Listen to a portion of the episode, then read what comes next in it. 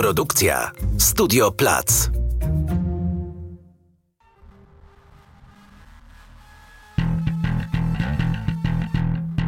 Nazywam się Barbara Klicka, a to jest podcast Dwutygodnika, magazynu o kulturze. Dzień dobry. Zapraszam dziś Państwa do rozmowy, do której punktem wyjścia stał się opublikowany w Dwutygodniku tekst Jakuba Knery pod tytułem My, niezależny garaż. Reportaż ten próbuje uchwycić fenomen niezależnej słupskiej sceny muzycznej lat dziewięćdziesiątych. Pod koniec zeszłego stulecia przez słupskie sale prób, knajpy i garaże przewinął się cały kalejdoskop osobowości muzycznych. Na stałe grały tam wtedy takie zespoły jak Ewa Braun, Karcer, Guernica y Luno, a na ich zaproszenie do Słupska zjeżdżali muzycy z całego kraju. Na czym polegał fenomen tamtego twórczego fermentu? I o tym, czy da się wskazać inne podobne, istotne, małe centra kultury niezależnej działające w latach dziewięćdziesiątych i jak potoczyły się dalsze losy związanych z tamtym czasem osób, porozmawiam dziś z autorem tekstu, dziennikarzem i kuratorem, twórcą strony nowe idzie od morza kropka com i współzałożycielem Fundacji Palma, Jakubem Knerą. Cześć Jakubie. Cześć, witam was wszystkich. I z jednym z bohaterów reportażu, My, niezależny garaż, wtedy muzykiem zespołu Ewa Braun i Guernica y Luno, dziś nauczycielem i założycielem i gitarzystą zespołu Titanic Sea Moon, Piotrem Sulikiem. Cześć Piotrku. Dzień dobry, cześć, witam Państwa. No to zacznijmy od tego Słupska. Jak było w Słupsku w latach dziewięćdziesiątych? Piotrze, to siłą rzeczy pytanie do Ciebie. Myślałem, że pytasz Jakuba, jak było dwa tygodnie, trzy tygodnie temu na, bo na, na kawie. To, bo może to jeszcze warto powiedzieć, przepraszam, że wchodzę Ci w słowo, ale może warto powiedzieć sobie o naszych rocznikach. Rzeczywiście przypomniało mi się, że może warto określić, z jakiego punktu to mówimy. Ja jestem rocznik osiemdziesiąty pierwszy, Jakub jest osiemdziesiąty szósty, a Ty Piotrze, chciałbyś się przyznać? Kurczę, to ja jestem siedem siedem, ja muszę być tym najstarszym teraz? No dobrze. Ale już, już niestety muszę taki krótki statement zrobić, bo ja myślę, że ja występuję tutaj w złej roli, ponieważ część tego środowiska i tych znajomych obecnych i byłych może się troszkę obrazić, bo ja nie jestem jakimś zasłużonym, za przeproszeniem, działaczem tego słupskiego środowiska tamtego okresu. I tutaj na pewno powinien siedzieć z nami Rafał Ciacho-Szymański, czy Darek Dariusz Dudziński, czy osoby, które występują z, w tym artykule Jakuba dla Dwutygodnika. Wydaje mi się, że byłem małym takim elementem, ale postaram się tak jakby przywoływać te, te rzeczy, które pamiętam i te postacie, które zapadły mi głębiej w pamięć. Pamiętajmy, że to są lata przemian, pamiętajmy, że jest bardzo dużo młodzieży. Wtedy mówimy o końcówce osiemdziesiątych i początku dziewięćdziesiątych i o tym, że coś za przeproszeniem niestety w wielkim skrócie trzeba ze sobą zrobić. I myślę, że taki był pomysł na to, że no w ten sposób łatwo da się wyrazić bunt. No nie musisz jakoś super umieć grać, nie musisz, właściwie nie musisz nic umieć, bo ta scena zasysała, zapraszała, akceptowała wszystkich. W tamtym początkowym okresie tak mi się wydaje, że tak było i w wielu miastach i miasteczkach tak było. Po prostu bardzo szybko, bardzo łatwo, w sposób taki nie do końca przemyślany czy niewykoncypowany. Mogłeś coś, mogłaś coś zagrać, o, o tych dziewczynach później pogadamy, mam nadzieję jeszcze. I to było proste, łatwe i chyba szybko przyjemne. Tak mi się wydaje. Natomiast nie wiem, czy słupska scena, tak jak się tutaj skupiamy w tym światełku oczku lubki na, na, na tym Słupsku, czy ona była jakaś super wyjątkowa? Nie wiem tego. Teraz z perspektywy czasu mi się tak nie wydaje. Ja bym się pod tym teraz nie podpisał, że, że to było jakieś wow. Oczywiście pozdrawiamy wszystkich bohaterów innych reportażu Kuby i wysyłamy szacuny, respekty. Zawsze tak jest, że na kogoś pada. Bardzo się cieszę, że Piotr jest z nami. No tak, ale czy ten Słupsk, bo powiedziałeś teraz, że Słupsk nie wydaje ci się z perspektywy czasu szczególny, jakoś wyjątkowy na tej mapie tamtych wydarzeń czy tamtego to fermentu. Znaczy... Tak? Powiedziałeś to? Basiu, tak, no chodzi mi o to, że teraz już jestem za przeproszeniem troszkę starszym dziadem, i znaczy młodym dziadem, może tak. I teraz widzę więcej w tym sensie, że rozumiem więcej. No gdzieś tam byłem, gdzieś pojechałem, coś tam zobaczyłem, coś. Coś. Ja nie predestynuję do jakichś racji wielkich, natomiast to, czego byłem częścią wtedy, co mnie strasznie jarało, czym się zajmowałem na co dzień, poświęcałem czas i, i tak dalej, i tak dalej, czego byłem oczywiście częścią, w sensie i, i Guerniki, i Ewy Braun, i Wschodów, i współtworzenia jakiejś takiej lokalnej, jakiegoś lokalnego fermentu, czy jakiejś specyfiki lokalnej, i później jeżdżenia z tym gdzieś tam dalej, to oczywiście pod tym się podpiszę. Natomiast teraz widać z perspektywy czasu, jest sporo publikacji, zawsze było, jeśli mówimy o zinach tych starszych i tak dalej, przecież tych zespołów była masa, naprawdę była masa, we wszelkiej odmiany i wszelkiej maści. Po prostu jedni się stali, za przeproszeniem, troszkę bardziej popularni, a innym się nie udało, albo zabrakło im siły przebicia, albo coś. To są czasami takie zbiegi okoliczności. Spróbujmy zacząć od portretu tamtego miasta. Spróbujmy zobaczyć, gdzie to się dzieje. Chodzi mi o tę szkołę policyjną, o te zakłady, o taki rysunek miasta tamtego czasu. O czym mówimy, kiedy mówimy o Słupsku przełomu lat osiemdziesiątych i dziewięćdziesiątych? Jak byście, ty, Kubo, na podstawie tego, co słyszałeś od swoich rozmówców, i ty, Piotrze, z własnej pamięci, opisali to miasto? No to ja właśnie ad vocem może dwie rzeczy co do tego powiedział Piotr, bo pierwsza, co jest na pewno bardzo ciekawą perspektywą Piotra jako rozmówcy, to w tekście nie pada, ale my o tym też chwilę rozmawialiśmy podczas jego przygotowywania, że Piotr najpierw, można powiedzieć, był odbiorcą tej sceny muzycznej w Słupsku i słuchaczem, czyli na przykład znał zespół Ewa Braun, znał muzyków, słuchał ich muzyki, potrafił te utwory zagrać, nim przyłączył się do Ewy Braun, później przyłączył się też do Guernica y Luno, więc dla mnie tą wartościową perspektywą Piotra są te dwa spojrzenia, czyli najpierw na scenę, którą się obserwuje, zespoły, muzyków, których się obserwuje, a później ta perspektywa, kiedy już się z nimi jest i się z nimi gra, czyli jakby są te takie dwa etapy, co na pewno jest takie bardzo ciekawe. A druga rzecz, już właśnie ten Słupsk, ale jeszcze też odnosząc się trochę do tego, co powiedział Piotr.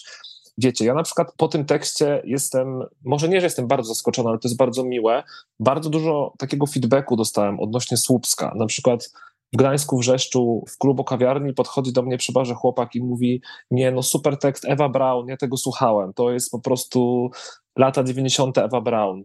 Piotr Czerski na Facebooku skomentował: Ewa Braun, najlepszy polski zespół. Zgadzam się z Piotrem co do tego i tak jest też, tak funkcjonuje też scena muzyczna dzisiaj, że te zespoły, kluby, różne powiązania środowiskowe, one są w każdym mieście, prawda? Tak samo w Toruniu, tak samo w Bydgoszczy, Szczecinie, Słupsku, Trójmieście, i tak samo było wtedy. Natomiast wiecie, chodzi o ten Słupsk, to jest tak, że kiedy ja zakładałem stronę Nowy Idź od Morza, no to koncentrowałem się na Trójmieście, ale ten Słupsk zawsze gdzieś tam z tyłu głowy był. I jednak jak się spojrzy przede wszystkim na te dwa zespoły, czyli Guernica y Luno czy Ewa Braun, to nawet myślę sobie tak pod kątem takiej analizy może nie rynkowej, ale jakichś takich sukcesów czy dotarcia do odbiorców, to były dwa zespoły, które w różnym wymiarze do trochę innych odbiorców bardzo szybko dotarły. Czyli to, że Guernica y Luno no w pewnym momencie gra koncerty dla pięćset osób. Nie? Wyobraźmy sobie teraz zespoły punkowe z takiego undergroundu grające zespoły dla pięćset osób. Zespół Ewa Braun, który tak naprawdę stosunkowo szybko, no bo powiedzmy w ciągu dziesięciu lat, to nie jest oczywiście na dzisiejsze czasy szybko, bo dzisiaj zespoły liczą na to, że karierę zrobią już po pierwszej płycie i po pierwszym roku grania, ale po kilku płytach gra trasy w Europie, gra na S X S W, jakby ich płyty ukazują się w różnych miejscach na świecie, więc wydaje mi się, że jakoś tak można w jakimś stopniu ocenić to, że jednak są to dwa zespoły, które dosyć mocno na tej scenie muzycznej zaznaczyły swoją obecność, no i dzisiaj bardzo wiele osób w różnych środowiskach je kojarzy, więc wiadomo, że są też te inne miasta, natomiast tutaj dla mnie Słupsk jest trochę tym właśnie takim fenomenem, no właśnie przede wszystkim tych dwóch zespołów, ale Później, co jakoś też stałem się w moim tekście pokazać, później tego całego środowiska. I, i teraz właśnie to, o czym mówisz, Basiu, czyli no właśnie ta milicja, e, te zagazowane centrum miasta, no to jest fascynująca historia, bo tak jak powiedział mi Rafał Szymański, e, Słupsk, no podobnie jak Gdańsk, e, w którym ja mieszkam, no to są miasta poniemieckie, gdzie tak naprawdę po czterdziestym piątym roku zmieniła się zupełnie struktura demograficzna. Jest taki fajny fragment, w którym Jacek Kaczmarek mówi o tym zasiedlaniu centrum miast, e, tym właśnie lumpenplore proletariatem, który, który ma sprawić, że te miasta nie będą tak zupełnie odnowione, nie będą takie wspaniałe na wypadek tej sytuacji, e, kiedy może Niemcy się z powrotem zainteresują, więc nie będą się mieli za bardzo czym zainteresować, bo te centra są takie trochę zaniedbane, prawda? No i na tle tego, tych wszystkich wydarzeń mamy lata dziewięćdziesiąte, kiedy z jednej strony jest w Słupsku, już minęło piętnaście lat po reformie administracyjnej, więc Słupsk jest miastem wojewódzkim, czyli no jakoś właśnie, tam... No to to jest też istotna tak, zmiana, prawda? Tak, tak, że jakoś tam jest ważniejszy na tle tych innych miast, no chociaż wtedy to jest czterdzieści dziewięć miast w Polsce, więc jest tego stosunkowo dużo, no ale też są lata dziewięćdziesiąte, czyli jest ten przełom, który w zasadzie no, w całej Polsce trochę wszystko wycina, trochę wszystko wyrównuje. No i mamy taką, wydaje mi się, kulminację czy rozczarowania, czy złości, czy frustracji, no, która nagle ma ujście w, w kulturze właśnie oddolnej, w takich działaniach kontrkulturowych, które też, wydaje mi się, to mi z kolei Marcin Dymiter y, użył takiego określenia, on trochę to porównał do dużych miast, czy nawet do, do Warszawy, że Warszawa, która była tą taką prężnie rozwijającą się metropolią, gdzie do dzisiaj w zasadzie do Warszawy się, chociaż teraz to już trochę zmienia, jeździ się do Warszawy, żeby zrobić karierę i tak dalej, i tak dalej, a te miasta mniejsze właśnie, typu Słupsk, czy tak jak to pada w tekście, nie wiem, Piła, Koński, Lidzbark Warmiński, no one tę kulturę tworzyły na swój sposób i też jest ta perspektywa zupełnie inna niż dzisiaj, że były ku temu przestrzenie, no bo i były dyskusyjne kluby filmowe, i były kina, no kino Millennium w centrum Słupska, niesamowity gmach, który dzisiaj jest Biedronką, czy właśnie jakieś takie od, taka oddolna działalność, która no, kwitła w takiej mikroskali, prawda? Czyli jeśli teraz mamy na przykład blogi muzyczne, no to to jest blog muzyczny, który gdzieś ktoś zakłada i w zasadzie każdy w całej Polsce może to przeczytać, a wtedy każde miasto miały jakby swój odpowiednik bloga, czyli zin. I te ziny się przesyłało w jakichś bardzo dużych liczbach egzemplarzy i wtedy te miasta na tej mapie muzycznej tak jaśniały, można powiedzieć. Piotrze, a ty jak pamiętasz pejzaż tamtego czasu? Pytam o takie realia miasta. Gdzie się chodziło, gdzie się wpadało, które dzielnice się mijało, to pytam. No, tu na pewno rzeczywiście to, co Jacek Kaczmarek wspomina, to pod tym wszystkim bym się też podpisał. Centrum miasta było naprawdę trudne. Przemykanie się takie jakby się wracało gdzieś z jakiejś imprezy czy skądinąd, to, to był trochę problem. Tam rzeczywiście było parę ulic w centrum, których się raczej unikało. Czy tu mogę przywołać tylko wspomnienia moich kolegów metalowców, którzy tam też w centrum mieszkali, no i mieli problem z tym, z tą pikanterią, tak jak i tam i z włosami i tak dalej, i ze sposobem noszenia się, z tą pikanterią lokalną, gdzie tam no, ciężko było niezaczepionym przejść, tak jakby czy w dzień, czy wieczorem, czy w nocy. To na pewno specyfika tak jakby funkcjonowania w sensie takim zwykłym społecznym, nie? Natomiast to przypisanie, przypisanie Słupska do mapy mm, tamtego okresu faktycznie może dać naszym słuchaczom tutaj do myślenia trochę i ten obraz może troszeczkę poszerzmy w ten sposób, że w osiemdziesiątych latach to miasto było stawiane jako taki przykład dla rozwijającej się osiemdziesiąty czwarty, piąty, szósty rok, dla rozwijającej się jeszcze wtedy tej myśli jakiejś tam, no nie wiem, socjalistycznej, nie wiem jak to nazwać dobrze, ale jeszcze końcówka tych kredytów, myślę początek lat osiemdziesiątych i tak dalej, które Polska dostała. Ja z historii nie jestem dobry, nie wiem czy to się już kończyło, czy to jeszcze trwało, ale były jakieś olbrzymie fabryki, tak? Jedna z największych fabryk w, obuwniczych w Polsce. I z Sezamol to były części chyba do statków, olbrzymie, pamiętam takie śruby albo kotwice, ekstremalnych w ogóle wielkości i to stało gdzieś jako taki pomnik czy wizytówka tej firmy. Jeśli chodzi o ten tak zwany industrial, tak? W architekturze czy w czy w takie jakby, no nie wiem jak to nazwać, w designie teraz, no, tak to się mówi, to rzeczywiście takie miejsca były. Też to miasto było w jakiś sposób wyjątkowe może wtedy troszkę na mapie. Wyjątkowe tego, w tym sensie, że pro, Prosperita była, tak, że to było miasto tak, zaczęto budować wysoko olbrzymi. prosperujące. Aha, w tym sensie, że przy, jest na YouTubie taki filmik, osiemdziesiąty czwarty albo szósty rok, ciągle, ciągle sobie nie mogę przypomnieć. Jest nagrany tam e, Wojciech Jaruzelski, który wizytuje Słupsk, wizytuje rozpoczętą budowę osiedla, na którym ja obecnie właśnie mieszkam, czyli wtedy budowniczych Polski Ludowej bloki, po prostu stawiane bloki z wielkiej płyty. Wizytuje rozpoczętą budowę nowego szpitala wojewódzkiego. Miasto się rozwija, wiele zakładów i tak dalej, czyli dmuchanie tak jakby tego balonika, który wtedy był ważny dla tamtych władz i, i tak dalej. Ale do tego miejmy świadomość, że jest... E, Ciągle wspominacie tę szkołę policji.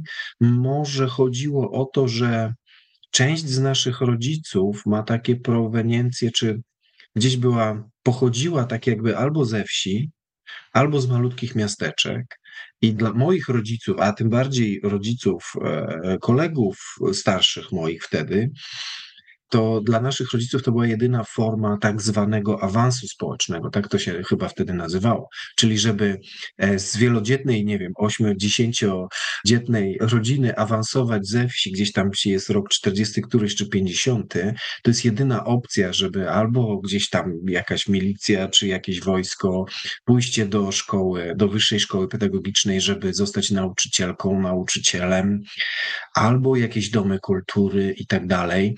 I to miejmy świadomość, jak ten P R L działał, tak? I skąd myśmy się tak naprawdę tutaj w tym Słupsku wzięli? Przecież to nie było polskie miasto.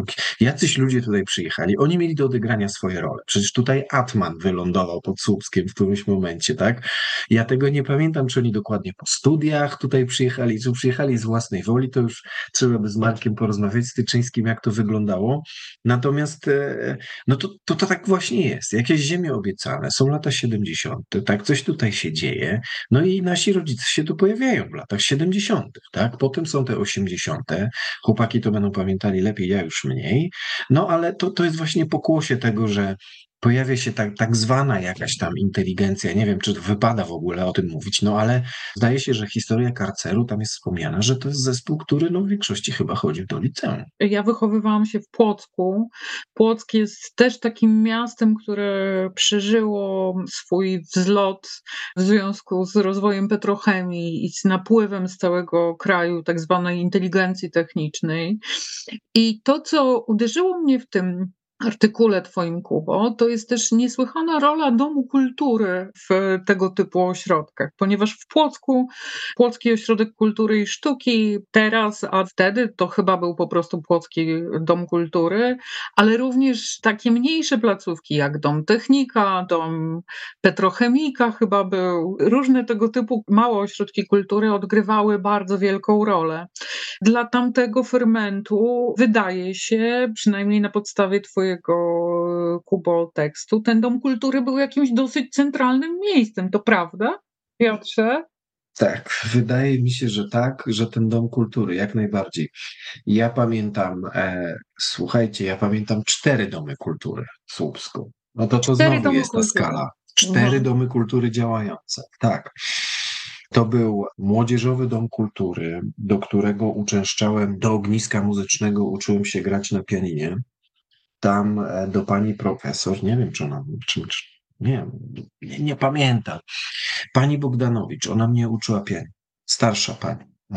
Czytałem nuty, grałem jakieś podstawowe utwory, koło szóstej, szóstej, siódmej klasy, nie pamiętam, jak już wjechał ten punk rock na ostro, gitara tam i tak dalej, to już, już powiedziałem dość wtedy, to już mnie przestało kompletnie interesować. Do tej samej pani uczęszczała moja siostra, zdaje się, zanim została studentką muzyki właśnie na lokalnej uczelni.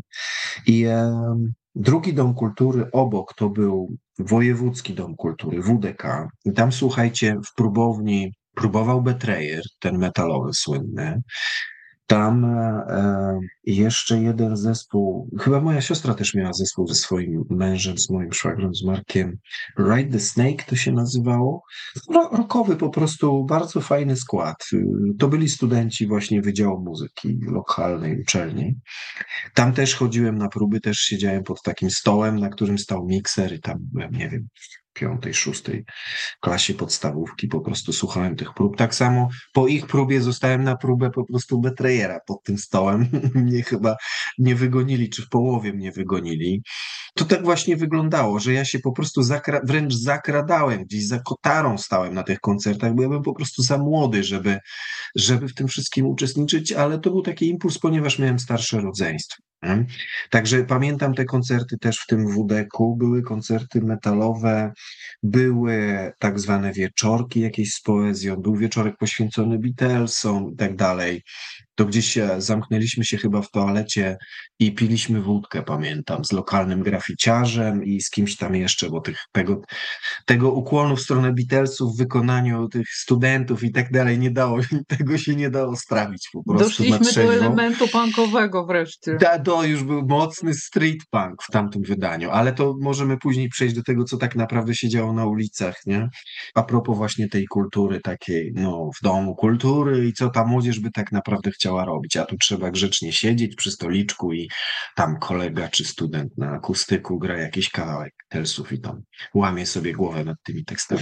Kuba, tak wynikało z twoich rozmów, że ten dom kultury wydawał się taką centralną, centralnym miejscem, no bo owszem, tak jak mówi Piotr, to z jednej strony wymagano tam pewnego grzecznego siedzenia i grzeczności w tradycyjnym rozumieniu tego słowa, ale z drugiej strony no, bohaterowie twojego tekstu mieli tam salę prób, tak? Tak, no jest taki moment, no kiedy nie ma gdzie grać gdzie indziej i to jest ten dom kultury, gdzie czy są jakieś przeglądy, czy w latach osiemdziesiątych gra zespół Karcer, gdzie są próby, gdzie jest grafik, który trzeba się wpisać, ale w sumie bardzo się cieszę, że Piotr powiedział o tych domach kultury w Słupsku właśnie, bo no kiedy ja rozmawiałem z bohaterami mojego tekstu, to jest tak, że pojawia się jeden dom kultury, czyli dzisiejszy Słupski Ośrodek Kultury, który też przez wiele lat zmieniał nazwę, więc każdy z rozmówców używał różnych nazw. Ja potem to musiałem sobie połączyć, czy to chodzi o różne domy kultury, czy nie, ale jak już to połączyłem, no to wyszło, że były też te inne domy kultury.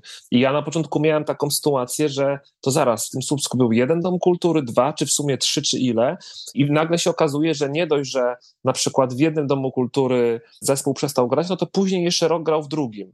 I to pokazuje właśnie tę moc y, tych miejsc, które, nim pojawił się ten tytułowy niezależny garaż, czyli już te totalne niezależne miejsce do grania, bez których pewnie te drogi tych zespołów wyglądałoby inaczej, prawda? Bo to jednak było takie miejsce zinstytucjonalizowane, trochę naznaczone oczywiście jeszcze okresem P R L u, ale w pewnym momencie jedyne, w którym można było grać próby i koncertować. Słuchasz podcastu Dwutygodnika, magazynu o kulturze.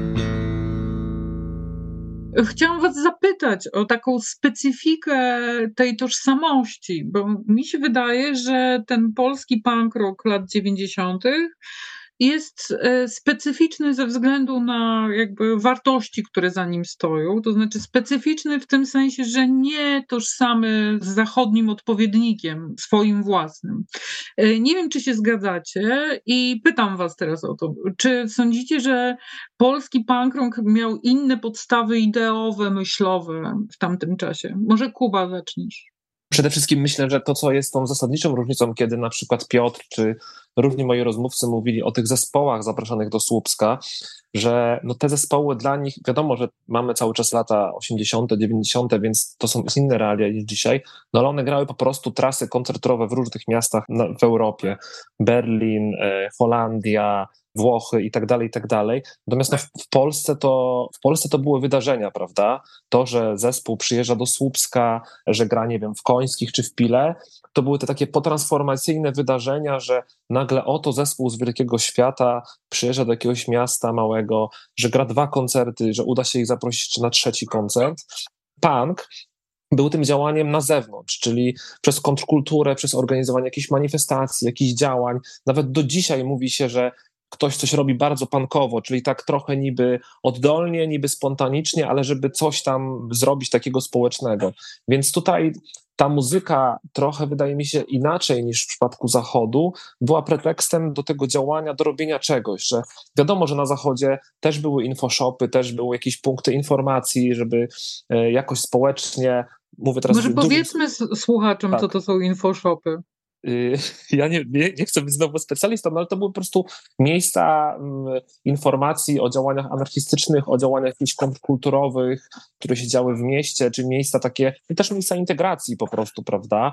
Czyli też, wydaje mi się, ja cały czas mam tę nakładkę, to z kolei też Marcin Dymiter, jakby kiedy rozmawialiśmy, to wracało, że dla młodszych słuchaczy warto przypomnieć, że cały czas mówimy o czasach, kiedy oczywiście nie ma internetu, prawda? Więc wszystko działa zupełnie inaczej niż dzisiaj, bo w ogóle patrząc z tej dzisiejszej perspektywy, no to wiele z tych rzeczy z lat dziewięćdziesiątych jest w ogóle jakichś kosmicznych, prawda? To, że ktoś wydaje ziny, że ktoś jeździ do Berlina, to jest w ogóle wszystko, są zupełnie inne realia, no więc w Polsce to wszystko ma takie bardzo mocne podłoże, już tak naprawdę, jeśli się cofniemy do tych lat osiemdziesiątych, tych przemian, które się dzieją po stanie wojennym, prawda? Czyli połowa lat osiemdziesiątych, kiedy już trochę wszystko topnieje, trochę czuć, że coś się może zmieni, że jest taki, taka nadzieja przemieszana z beznadzieją, no bo niby była Solidarność, ale w sumie stan wojenny, ale trochę te władze P R-owskie w różnych tam obszarach, te instytucje kultury trochę się zmieniają.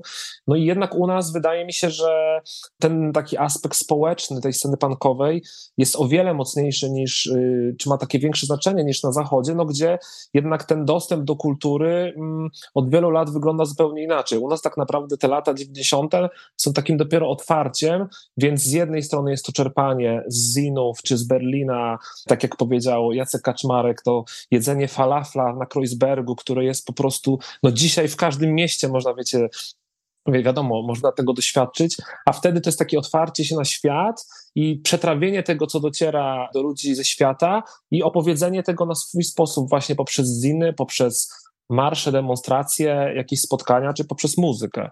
Czyli jeśli ja cię dobrze, Kuba, rozumiem, ty mówisz teraz, że ten polski punk rock, czy to, co się tu wydarzało wokół sceny punk rockowej, miało taki wymiar aktywistyczny, pobudzający do działania o wiele bardziej, bardziej niż kontestacyjny, bardziej aktywistyczny. Piotrze, czy to by się zgadzało z twoimi wspomnieniami? Wszystko się zgadza, jeszcze bym dodał, ale tą kontestację bym dodał, bo było dużo czytania strasznie literatury, słuchajcie, oglądania filmów i klasyki i jakiejś alternatywy, która wtedy się, się jakoś tak, ta Polska się otwierała tamtejszych lat, otwierała na, na tą kulturę i na kontrkulturę. I teraz troszeczkę stoimy w rozkroku, bo to jest bardzo dobre pytanie, bo ten punk, czy teksty i tak dalej, początkowo ten siedemdziesiąty tam któryś rok, jeśli mówimy o tym oficjalnym jakimś tam punku, nie wiem, ale Sex Pistols, jeśli to był bunt społeczny, no to tu nie mam takiego sosu społecznego, tak jakby, to tu nie ma wątpliwości. To ten nasz lokalny bunt też był takim buntem. Wobec tego, z czym myśmy się na co dzień mierzyli, tak? Jeśli były te domy kultury, no to pojawił się jakiś pan czy pani X, która mówiła, ale wy nie umiecie grać, to wypad, no nie, nie będziecie mieli prób, tak? Jakiś taki bunt społeczny wobec tam, nie wiem, szkoły, nauczycieli, rodziców, no to takie normalne rzeczy. Czy wobec tej rzeczywistości no-future'owej, gdzie no tak, możesz iść do pracy, do lokalnej pomorzanki i tam zakręcać papierki od cukierków. Natomiast ta, jest jeden wątek, który jest bardzo ważny i tu musimy go na pewno przytoczyć. To jest, tamten punk rock jest w sosie a la kapitalistycznym. Natomiast Polska nie była w końcówce lat osiemdziesiątych krajem kapitalistycznym. My w ten kapitalizm wchodzimy. Jako społeczeństwo, tutaj w całym obszarze tej Europy Wschodniej my się tego uczymy. I teraz wszyscy są trochę pogubieni i wszyscy się zastanawiają, tak? Ci, którzy są w miarę, za przeproszeniem, ogarnięci, zaczynają szybko czymkolwiek się da handlować, dorabiają się fortun, a ci, którzy chcą coś tworzyć, ci, którzy to właśnie kontestują, nie wiem, czytają, są w liceum, są na studiach, no tak się zastanawiają, no, no próbują chyba tą przestrzeń czymś wypełnić, jakąś treścią zrozumiałą dla siebie, tak? Odnajdują się, budują się tożsamości, budują się właśnie te lokalne sceny. Wydaje mi się, że tak też musimy na to spojrzeć, że że to jest próba definicji siebie, poszukania siebie, jakichś wartości swoich, tak?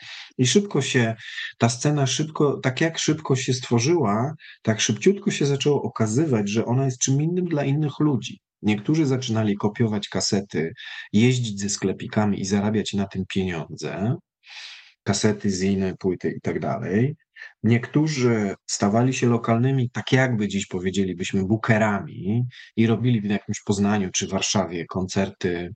To było redefiniowanie tak jakby tej rzeczywistości, która wokół chyba była. I każda ta społeczność, każda osoba na, musiała się z tym zmierzyć, tak? I wydaje mi się, że to jest bardzo ważny wątek tego, że ten punk zachodni był na pewno antykapitalistyczny, taki jak dzisiaj próbuje być ten nasz punk. Taki, no tyle, ile z tego punka naszego zostało, nie?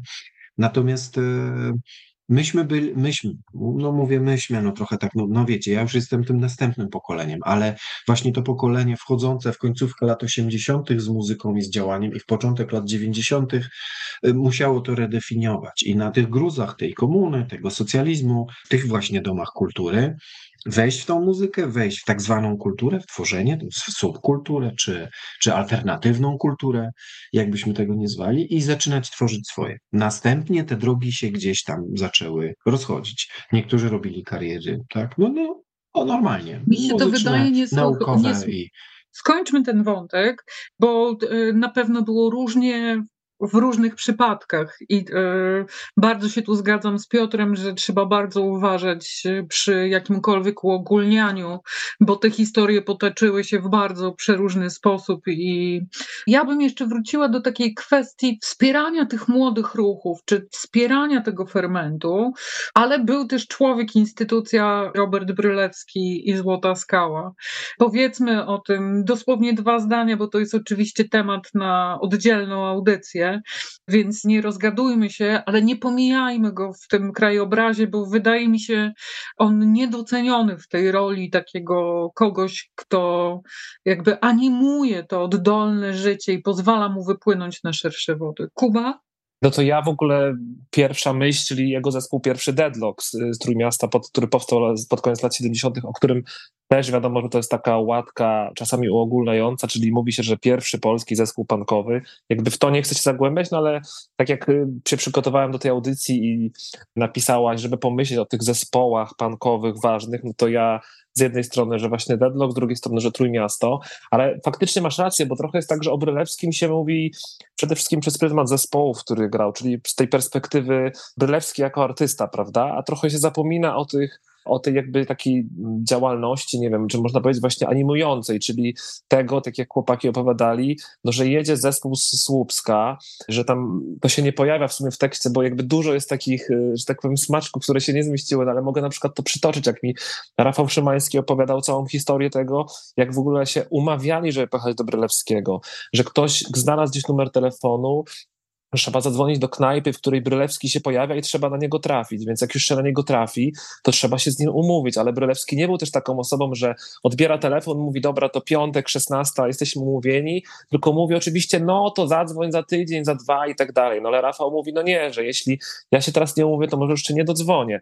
W końcu oczywiście są chłopaki umówieni na konkretny termin, przyjeżdżają w sobotę do Warszawy, a Brylewski nie odbiera, nie wiadomo w ogóle jak się z nim skontaktować, więc to jest w ogóle taki ten punkowy wymiar meta, prawda, że punkowy zespół jedzie, umawia się z legendą punka i w ogóle wszystko się tak punkowo zapętla, że tak naprawdę no dzisiaj, kiedy mamy internet, maile, telefony, komórki, wszystko to jest w ogóle to jest w ogóle inny świat, no ale właśnie, no jest Kuba, złota... Ale powiedzmy, co to jest złot... co to tak. była Złota Skała, koniecznie. Tak. Tak, no Złota Skała, czyli wytwórnia, w której nagrywają młode zespoły, w których ja też ostatnio rozmawiałem z Maciem Morettim, no bo Złota Skała też wydała Starych Singers, no że przez pewien moment, no to jest taka wytwórnia, inicjatywa, no, która katalizuje zespoły z różnych scen i jest jakimś ważnym momentem na tej karierze czy ścieżce artystycznej wielu zespołów, prawda? I, i dzisiaj, kiedy się w zasadzie pojawia Złota Skała, kiedy ta nazwa jest też taka no specyficzna trochę, bo czasami trzeba może wejść w głębiej, że jakby aha, to jest wytwórnia, że ta nazwa jest taka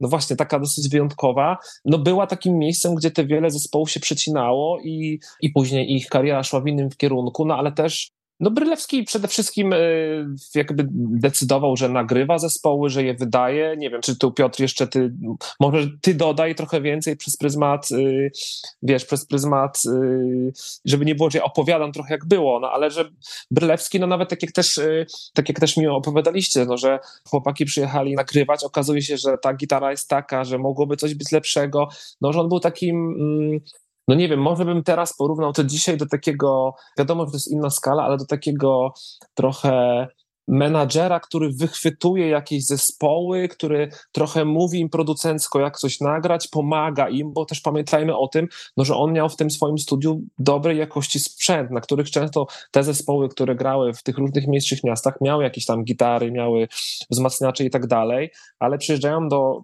profesjonalnego studia i okazuje się, że to często jest do niczego, więc on też im ten sprzęt pożycza. Wszystko dzieje się na wariackich papierach, bo czasami w ciągu jednego weekendu, ale jest jakimś takim trochę oknem na świat, czy takim trochę ukierunkowaniem, tym właśnie producentem, no, który się potem na świecie pojawia w przypadku wielu różnych znanych zespołów, że był producent, który jakoś tam ukształtował dany zespół, no to tu jest tym producentem, animatorem, taką pomocą, która no, te zespoły popycha poprzez wydanie im płyty, poprzez pomoc w nagraniu, czy poprzez jednak pomoc w promocji, bo w pewnym momencie ta Złota Skała już była taką jakby pieczątką jakości, prawda? Piotrze, jak pamiętasz swoje no, spotkanie mnie, mnie z Brylewskim? Na tej, słynnej, na tej słynnej sesji mnie nie było z, z Ewą Braun, natomiast przytoczę opowieść może Arka Wasia, to jest komuna opłocka, bo już zdaje się z Marek, nie wiem, nie, nie chciałbym pomylić, ale generalnie związany z Warszawą. Później Multisite, też z moim bratem właśnie, z Paulusem Kińskim tworzył, z perkusistą Kińskiego Czubkiem. No i Arek Waś wspomina studio w ten sposób, że w tym okresie właśnie lat dziewięćdziesiątych słyszał, że Brylu ma studio, tak, że jest ta Złota Skała i coś tam. Spotyka po prostu gdzieś na ulicy, czy na jakimś koncercie, czy tam właśnie w knajpie, tego nie pamiętam, Bryla i się go zwyczajnie pyta, czy wiesz co, ja bym się chciał po, po prostu pouczyć, tak, czy ja mogę przyjść, tak, i e, jeśli dobrze tą historię pamiętam. I Brylu mówi, słuchaj, nie ma sprawy. I to było właśnie tego typu miejsce, tam ludzie przychodzili. To było tak jak knajpa troszkę, nie ujmując tak jakby nic temu miejscu, tam się ludzie spotykali. Tak, przewalały się podobno tłumy nawet momentami. Ten stempel jest ważny. To słowo, myślę, tu powinniśmy podkreślić. Brylewski stawiał stempel na wszystkim. To był ten jego duch, jego dobra energia. On wielu zespołom otworzył tak jakby drogę, otworzył furtkę, pozwolił poczuć się mocniej, lepiej, nadał sens wielu nagraniom. Pamiętajcie, że i pamiętajmy, że nie wiem, nawet Atrocious Filth, tak? Które było chyba z założenia zespołem metalowym. No przecież tam gra docent w tamtym momencie, perkusista Wejdera, jest to projekt przyjaciół. Pamiętajmy też o tym, że to są wszystko relacje scenowo, przyjacielsko, z, po linii znajomych i tak dalej. To bardzo ważne, że Brylu nie miał jakiejś tam stawki, nie? Że on tam a, dajcie tyle, co macie, tak? Jakieś tam, jakieś pieniądze, a, to nie wiedziałem, że to, że będziecie mieli jakieś pieniądze. To były tego typu sytuacje, że on tam, że do końca, tak jak mówicie, nie wiadomo było, o której, po co, za ile, na co, tam co innego było istotą. Istotą była właśnie pozytywna energia Bryla, tego miejsca, ludzi współuczestniczących, bo to nie był tylko Brylewski, tak? I ja chciałam tutaj opowiedzieć też anegdotę zasłyszaną, którą usłyszałam od Małgorzaty Tekli-Tekiel, o tym, jak Brylu zostawił na wzmacniaczu karteczkę po koncercie Będzie Dobrze z datą, na którą Będzie Dobrze miało przyjechać po prostu do Złotej Skały nagrać płytę. Mam nadzieję, że nie przekłamuję tej historii, ale jakoś takie upamiętam. Wydaje mi się to prawdopodobne i wydaje mi się, że to jest niesamowite, taki człowiek-instytucja w tamtym czasie, który znajduje składy, osoby ze Słupska, z Ząbkowic Śląskich i na pewno jeszcze z każdego innego końca kraju i pozwala im się zjeżdżać w jedno miejsce, realizować swoje pasje i realizować coś na wysokim poziomie. Dobrze, ale anegdota Małgorzaty jest akurat doskonałym punktem wyjścia do mojego pytania, które urwie płatek tej scenie, ponieważ Za każdym razem, kiedy o niej myślę, a tak się składa, że parę razy w życiu mi się to zdarzało, myślę o dojmującej nieobecności kobiet na tej scenie. Instrumentalistek, wokalistek, no, dałoby się je w sumie policzyć, poprawcie mnie, jeśli się mylę, na palcach jednej ręki. Jak się wtedy o tym myślało? Czy to jakby, czy ta nieobecność kobiet w tamtych okolicznościach, przy tworzeniu tej kultury niezależnej nie budziła waszego niepokoju, Piotrze? Myślałem, że Kuba powie, bo może ma większy ogląd. Tak jakby, Kubę, dlatego, Kubę zapytam ja... o spojrzenie później, z lotu ptaka. A ciebie pytam e, o ten tak. moment, kiedy to się e, wydarzało. Jasne, słuchajcie, no, powiem krótko.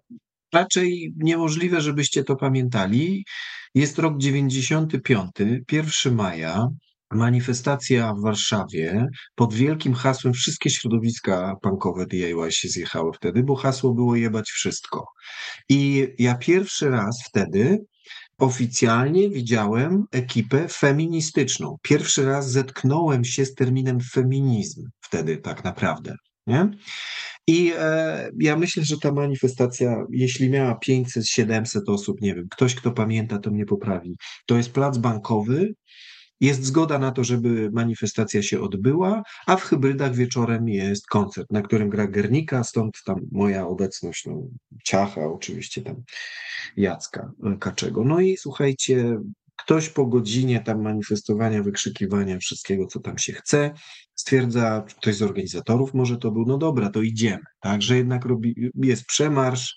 Natomiast ta policja, która tam jest, bo jest kordon policji, to jest raczej milicja, powiedziałbym, bo pały jeszcze były białe, bo pamiętam uderzenie tej pały. Natomiast obok mnie chłopak dostał, dostał tak, że po prostu krew się lała po ulicy. To nie trwało nawet piętnaście minut. To nie była pacyfikacja, słuchajcie, nawet co byście nie chcieli mówić w stylu dzisiejszej policji i marszu tak kobiecych, czy wszelkich odmian tak jakby marszów wolnościowych. Nie, to trwało piętnaście minut i było po manifestacji tak jakby. To był jeden wielki kordon i to był straszny wpierdziel. Nie? Także ja się w ogóle dziwię, że stamtąd wyszedłem o własnych nogach i nie dostałem, po prostu dostałem jakąś lagę tą białą z metalem zanurzonym z tyłu na plecy. Nie? Więc pierwszy moment, kiedy spotykam się z czymś, że feminizm jest na, na jakimś plakacie czy na jakiejś szmacie i są feministki, są dziewczyny. Tak? I to był element, nie wiem czy one gdzieś tam robią, natomiast jeśli chodzi o dziewczyny grające, no to chyba było ich trochę. Lęborka, Silna Wola, Silna Wola, Etka Pindola, tak, Gosia. W Słupsku jest jeden skład z dziewczyną na stanie, ja nie pamiętam jak oni się nazywali tam, Michaś Przybora z Mózg Records zakładał, grał na perkusji, Źreba był na wokalu i druga dziewczyna była wokalistką, tak mi się wydaje. Jeszcze jedna chyba była taka opcja z... Ja nie wiem, Aga może mnie poprawi, Aga Głos, jeżeli będzie później tego słuchała, mogę się dzisiaj jeszcze dopytać, że czy ona też gdzieś na wokalu nie śpiewała? Wydaje mi się, że śpiewała, tam gdzie Ogór na gitarze grał, to zbytowsko jakiś tam skład mieszany, nie wiem, ja to słabo to pamiętam. Efemeryczne to były składy, krótko grające po rok, dwa, ale, ale chyba były. No, e, no i, no i no dobrze, no, ale homomilia e, z Suchą, tak? W, w reaktywowanym teraz Sanctus Juda długo chyba była wokalistka towarzysząca, tak? Wojtkowi. No więc wiem, do czego zmierzasz. Ciężko jest, ja powiem ci z perspektywy tak jakby grajka, nie? Ciężko, wiesz, w punkowym składzie gra na perkusji, słuchaj, to może być okej, okay, seksistowskie, może wiem, co się zaraz wydarzy. Natomiast ciężko, słuchajcie, byłoby mi namierzyć pamięcią perkusistkę w Słupsku. Wydaje mi się, że w tamtym okresie nie było perkusistki, bo to chyba nie tak, że, że scena, mówię teraz o scenie słupskiej, że scena wypychała tak jakby dziewczyny, w sensie odpychała. No, no, nie możesz grać punk rocka, bo jesteś dziewczyną. Nie było nic takiego. Ja, ja bym się pod tym nie podpisywał. Natomiast ja nie pamiętam dziewczyny, która by zaczęła się uczyć na perkusji. I teraz, bo chyba, Basiu, twoje pytanie jest takie, dlaczego żadna dziewczyna nie zdecydowała się na naukę gry na perkusji albo na basie, tak, tak jak Tekla, albo, albo na gitarze.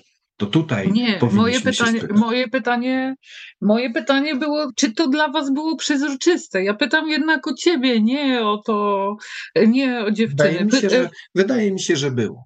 Był taki zespół, z którym się spotkaliśmy z Guernicą na trasie, a później jeszcze chłopaki Jacek, Michaś Jacek z Michasiem chyba organizowali zesłów, koncert w Słupsku zespołu Piekło Kobiet. Słuchajcie, to był pierwszy oficjalnie taki na naszej scenie punkowej zespół z dziewczynami, bo tam było dwóch kolesi, dwie dziewczyny w początkowym składzie. To był zespół stricte feministyczny, który właśnie miał takie teksty, nie? Seksistowska świnia i, i tak dalej, i tak dalej, pamiętam.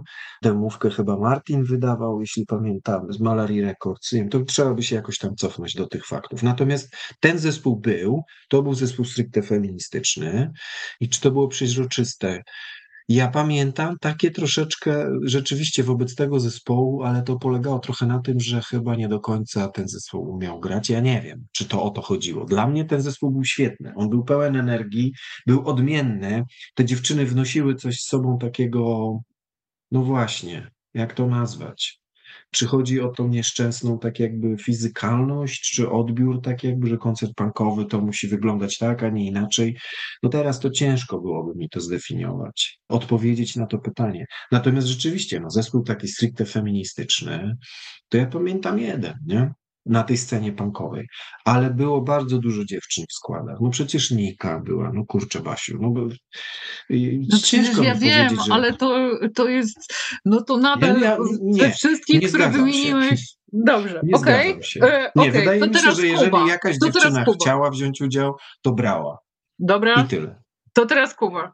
To ja dodam jeszcze, bo to mi Marcin Dymiter napisał, Agnieszce Wilczyńskiej ze Słupska, pseudonim Dada, Żaneta Mikulska z konwentu A w Gdańsku, natomiast no ja niestety, Basiu, ja się z tobą zgodzę, bo moim zdaniem, w sensie, no to jest sytuacja, co mówić o latach dziewięćdziesiątych, kiedy tak naprawdę dzisiaj cały czas trochę coś takiego jest, prawda? Wiecie, na festiwalu See You w Gdańsku dwa miesiące temu dziewczyna w wieku, nie wiem, dwudziestu kilku lat mówi mi o tym, że zajmuje się zespołami, zarządzała jakąś sceną i ktoś z akustyków jej mówi, że no nie będzie mu tu dziewczyna mówiła, jak ma, nie wiem, nagłaśniać zespół czy coś takiego, więc wiecie, taka dyskryminacja, można powiedzieć, cały czas wisi. W dwa tysiące dwudziestym trzecim roku to, to ja w ogóle jestem w szoku, że to jeszcze cały czas jest, ale cały czas tak niestety jest. Natomiast wracając do lat dziewięćdziesiątych, czy nie wiem, lat dwutysięcznych, czy nawet dziesięć lat temu, ja się zgodzę z Piotrem, że to nie jest tak, że jest jakaś taka środowiskowa blokada, że no nie, dziewczyn nie dopuszczamy, bo nie wiem, one nie umieją grać, na czym one tam się znają i tak dalej, i tak dalej. No tylko w ogóle jesteśmy w takiej społecznej rzeczywistości, że jak się mówi o za- myśli o zakładaniu zespołów, no to zazwyczaj robią faceci, bo społecznie i kulturowo jest tak, że nie wiem, no The Beatles, The Rolling Stones, Sex Pistols, to są głównie męskie składy. No wiadomo, że w latach dziewięćdziesiątych wydarzeniem były Spice Girls, wiadomo, że to już jest mainstream, to jest co innego, ale to też było tak, że pierwszy popowy zespół, że nagle został kobiecy, że nagle został taki zespół stworzony, no że społecznie nie jest... Yy, Nie jest w ogóle pomyślane o tym, żeby dziewczyny zachęcać do tego, hej, weź gitarę basową, weź perkusję, zagraj zespół. I wiadomo, że nie ma tej środowiskowej nakładki, nie dopuszczamy dziewczyn i tak dalej, i tak dalej, tylko wydaje mi się, że nie ma tych w ogóle sprzyjających warunków do tego, żeby, no, żeby dziewczyny grały. I ja w sumie tak naprawdę nie wiem, jak w ogóle o tym opowiadać, bo tak jak powiedziałaś, Basiu, żeby spojrzeć na to z lotu ptaka, no to dla mnie to cały czas jest obecne. Oczywiście tak. Zmienia się trochę ten odsetek, natomiast cały czas nawet tak, czasami padają takie określenia w ogóle wręcz no dla mnie masakryczne, że no ale one jakby, nie wiem, dziewczyna gra na gitarze jak facet, nie? Że jakby takie, wiecie, że ktoś gra na, na garach, na perkusji i tak dalej, że cały czas w ogóle w mówieniu czy w opisywaniu jest takie to odniesienie do tego, że jakby tym wzorcem zespołu jest ten zespół męski, co w jakimś stopniu no jest prawdą, bo, no bo to faceci kulturowo byli napędzani do tego, czy jakby mieli możliwości, żeby grać, że chłopacy, którzy się spotykają w garażu i grają w zespole, no to jest coś normalnego, natomiast dziewczyny, no to nie było popularne. Oraz, oraz żeby wyjść na scenę, trzeba mieć yy, to kulturowo uzasadnione poczucie, że ma się coś ważnego do powiedzenia, a dziewczynek się tego nie uczy. Dobrze. Jak sądzicie, gdzie był ten moment, kiedy ten fenomen sceny niezależnej lat dziewięćdziesiątych, szeroko rozumiany fenomen, wyczerpał się? I rozumiem, że to nie było punktowe, to było raczej wieloetapowe zjawisko, ale czy potrafilibyście powiedzieć, kiedy te sceny, te okoliczności przestały działać? Kuba. No mi się staje, że takie można, jeśli mówimy o jakichś cezurach, no to daty są dwie. Czyli trochę na pewno reforma administracyjna, o czym zresztą też wspominam, czyli to, że nagle te miasta wojewódzkie przestają być miastami wojewódzkimi, no i teraz całe funkcjonowanie gospodarcze, społeczne, polityczne się zmienia. Natomiast później chyba drugim takim momentem jest, nie wiem, no może trochę ryzykuję, ale wejście Polski do Unii Europejskiej, czyli też taka jakby trochę zmiana, zmiana w ogóle funkcjonowania kultury, tego, że jakby jest łatwiej podróżować, że już wiecie, no wyjazd do Berlina na koncert no nie jest już czymś takim niezwykłym jak w latach dziewięćdziesiątych, że to jest takie bardziej normalne, że w pewnym momencie ci młodzi ludzie, którzy w latach dziewięćdziesiątych zakładali kapelę, no mogą pojechać na Erasmusa na pół roku, nie wiem, do Brukseli, do Paryża czy gdzieś i jakby ta kultura jest zupełnie inaczej chłonięta. No albo też to, co mi, co tam pada w tekście, o czym powiedział Marcin Dymiter, czyli ten lat, rok dwa tysiące pierwszy, dwa tysiące drugi, no kiedy już się pojawia internet, nie? I ten kontakt jest łatwiejszy, już nie trzeba tego zina wysyłać z miasta do miasta, tylko wysyła się maila, łatwiej jest zorganizować trasę, więc wydaje mi się, że to był w ogóle taki początek, no tego trochę co mamy dziś, czyli z jednej strony wiadomo tej otwartości na świat, tej globalizacji, ale z drugiej strony zanikania trochę tej, tej lokalności, która no trochę się zamazuje pomiędzy tymi wszystkimi miastami. Piotrze? Wiecie co, wydaje mi się, że tu jednym bardzo ważnym wątkiem jest jednak wiek tak jakby współuczestników i osób współtworzących, bo one zaczęły dorastać, dojrzewać, wyjeżdżać na studia, zakładać rodziny, wyjeżdżać do większych miast, do innych krajów. To na pewno to, tu mamy rację, wszyscy się pod tym podpisujemy. Druga sprawa to jest to, przeciwko czemu ta scena ma się buntować dzisiaj. Po co ona miałaby dalej istnieć, bo tu się pojawił kłopot. Słuchajcie, ten tekst Ciacha Rafała Szymańskiego. No właśnie, posłuchajcie. Ten tekst ma tam chyba już teraz z pół miliona odsłon, ja nie wiem, Guerniki, ten hymn miłości. I on jest cały czas aktualny. No, no, czyli z jednej strony można napisać tekst i ta scena była o czymś, czy ta Guernica w tym wydaniu, w tym utworze, ten tekst Rafała, on jest o czymś i on jest cały czas aktualny. Czyli ten bunt społeczny, nie wiem, klasizm, nieuczciwość, politycy tu, policja tu, tak, konstrukcja świata tak jakby globalnie, nie? Wokół czego my jako ludzie, jako w tym sensie humanistycznym, wokół czego się ogniskujemy. To chyba troszkę o to chodzi też, nie? I teraz staram się uczestniczyć w tych koncertach punkowych, jeśli czy w jakichś tam festiwalach i one się starzeją. Tak jak wszystko się starzeje. Tam nie ma młodych ludzi. Tam na palcach jednej ręki można policzyć, ilu tam jest młodych ludzi, słuchajcie. Więc ten bunt, czymkolwiek on nie jest, czymkolwiek on nie był, tak, to tworzenie. My jesteśmy teraz normalnie w kapitalizmie. Zespołom trzeba zapłacić, miejsce trzeba wynająć, sprzęt trzeba opłacić, akustyków trzeba opłacić. To jest zupełnie co innego. Tamta scena funkcjonowała, wydaje mi się, na większym, większym wymiarze na zasadach D I Y. Tak? To ja ugotuję, to ja przekimam i tak dalej, i tak dalej. No i no, no, chyba tyle. To ja tylko powiem a propos tego, że jest się przeciwko czemu buntować. Kiedy przygotowywałam się dzisiaj do audycji, wpisałam My, niezależny garaż w wyszukiwarkę, jedną z popularnych wyszukiwarek internetowych i wyskoczyły mi same oferty kupna garażu. Tym akcentem chciałabym zakończyć tę audycję.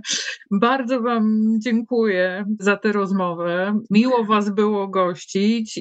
Raz jeszcze Kuba Knera. Dziękuję bardzo. I Piotr Sulik. Dziękuję bardzo. Słuchasz podcastu Dwutygodnika, magazynu o kulturze. Dzień dobry Państwu. W najnowszym numerze Dwutygodnika recenzje, wywiady, eseje, pijane dochodzenie i relacja z prestiżowego miejsca bardzo. Tą ostatnią jest tekst Michała Walkiewicza prosto z Cannes, który napisał dla nas o tym, czym będziemy żyli tak naprawdę w najbliższych miesiącach, jeżeli chodzi o kinematografię. Myślę, że Państwu również, Państwu również ten taki przewodnik może wydać się interesujący. Walkiewicz pisze między innymi o strefie interesów Jonathana Glazera, która no, wywarła na nim ogromne wrażenie. Ten film o romansie oficera S S z żoną komendanta obozu w Auschwitz ma też zdjęcia Łukasza Żala, więc pewnie od strony wizualnej to też będzie wielka sprawa. Wiele innych tytułów, ciekawych diagnoz i wesołych anegdot się w tym tekście pojawia. Z daleka widok jest piękny, tak zatytułował swój tekst Walkiewicz, bardzo go polecam. Polecam również tekst kolejny filmowy Jakuba Popieleckiego, który pisze o serialu Bary, który skończył się niedawno, czwarty, ostatni sezon tej produkcji autorstwa w głównej mierze Billa Heidera. I wydaje się, że ten serial troszeczkę, po pierwsze te ostatnie sezony wydaje się, że podzieliły krytykę, zwłaszcza w Ameryce, a po drugie trochę on chyba zniknął ze względu na to, że musiał konkurować z wielkim finiszem serialu Sukcesja. Popielecki tutaj wrzuca wiele argumentów, które przekonują, że warto ten serial przede wszystkim obejrzeć, warto go analizować i że w tej jego nieoczywistości, w tym jego jakimś takim gatunkowym eklektyzmie tkwi jego prawdziwa wielkość. Więc tutaj właśnie bardzo Państwu polecam esej Popieleckiego Scena zbrodni o serialu Bary. Kolejnym tekstem, którego wydaje mi się nie warto przegapić, jest artykuł z działu Ukraina. Zoja Zwyniaczkiwska pisze o kobietach, które poszukują zaginionych mężczyzn, żołnierzy, którzy przepadli bez wieści, nie wiadomo co się z nimi dzieje, czy są w obozach jenieckich, czy zmarli, czy stało się coś jeszcze innego. Tych desperackich, ale mimo wszystko bardzo spokojnych, konsekwentnych poszukiwaniach dzielnych ukraińskich kobiet piszemy w Dwutygodniku. Ten artykuł nosi tytuł Siła spokoju. Bardzo mocny tekst, który zostanie z Państwem na chwilę dłużej, ale, ale wydaje mi się, że warto się zdecydować i, i ten tekst przeczytać, bo oprócz tego, że traktuje o bardzo ważnym temacie, to jest też fantastycznie moim zdaniem napisany. I na koniec, trochę nieskromnie chciałbym Państwu polecić zagłębienie się w, w moim takim trochę może gorączkowym śledztwie, gdzie staram się dotrzeć do historii Billy'ego Woodsa, jednego z najgłośniejszych raperów ostatnich lat, którego płyta najnowsza Maps zdobywa jakieś fenomenalne recenzje. Woods kilka dni temu dosłownie pojawił się w Polsce na festiwalu Nowa Muzyka. W jego tekstach pojawiają się jakieś no, wyjątkowe, intertekstualne, wielopoziomowe, postkolonialne analizy i co ciekawe właśnie wywodzą się one z tego, czy mają swoje korzenie w doświadczeniach Woodsa, który pochodzi z mieszanej amerykańsko-zimbabwejskiej rodziny i którego ojciec najpewniej był jakąś figurą polityczną w pierwszych rządach Mugabe. Więc ym, dużo czasu spędziłem grzebiąc, że tak powiem, w afrykańskim internecie, nawiązując kontakty z Harare, to jest stolica Zimbabwe, i starałem się odkryć, co tam się takiego stało w dzieciństwie Woodsa, kiedy właśnie mieszkał w południowej Afryce, co ukształtowało go i wpłynęło na ten jego niezwykły styl błyskotliwy, erudycyjny, słodko-gorzki, no po prostu fenomenalny. Buszujący w buszu. Polecam oczywiście wszystkie inne teksty. Zachęcam do czytania stałego Dwutygodnika. Dziękuję za uwagę. Jan Błaszczak, prowadzący numer trzysta sześćdziesiąt jeden. To był podcast Dwutygodnika, magazynu o kulturze. Dżingiel Małgorzata Tekla-Tekiel. Dwutygodnik jest wydawany przez Dom Spotkań z Historią, Instytucję Kultury Miasta Stołecznego Warszawy. Produkcja Studio Plac.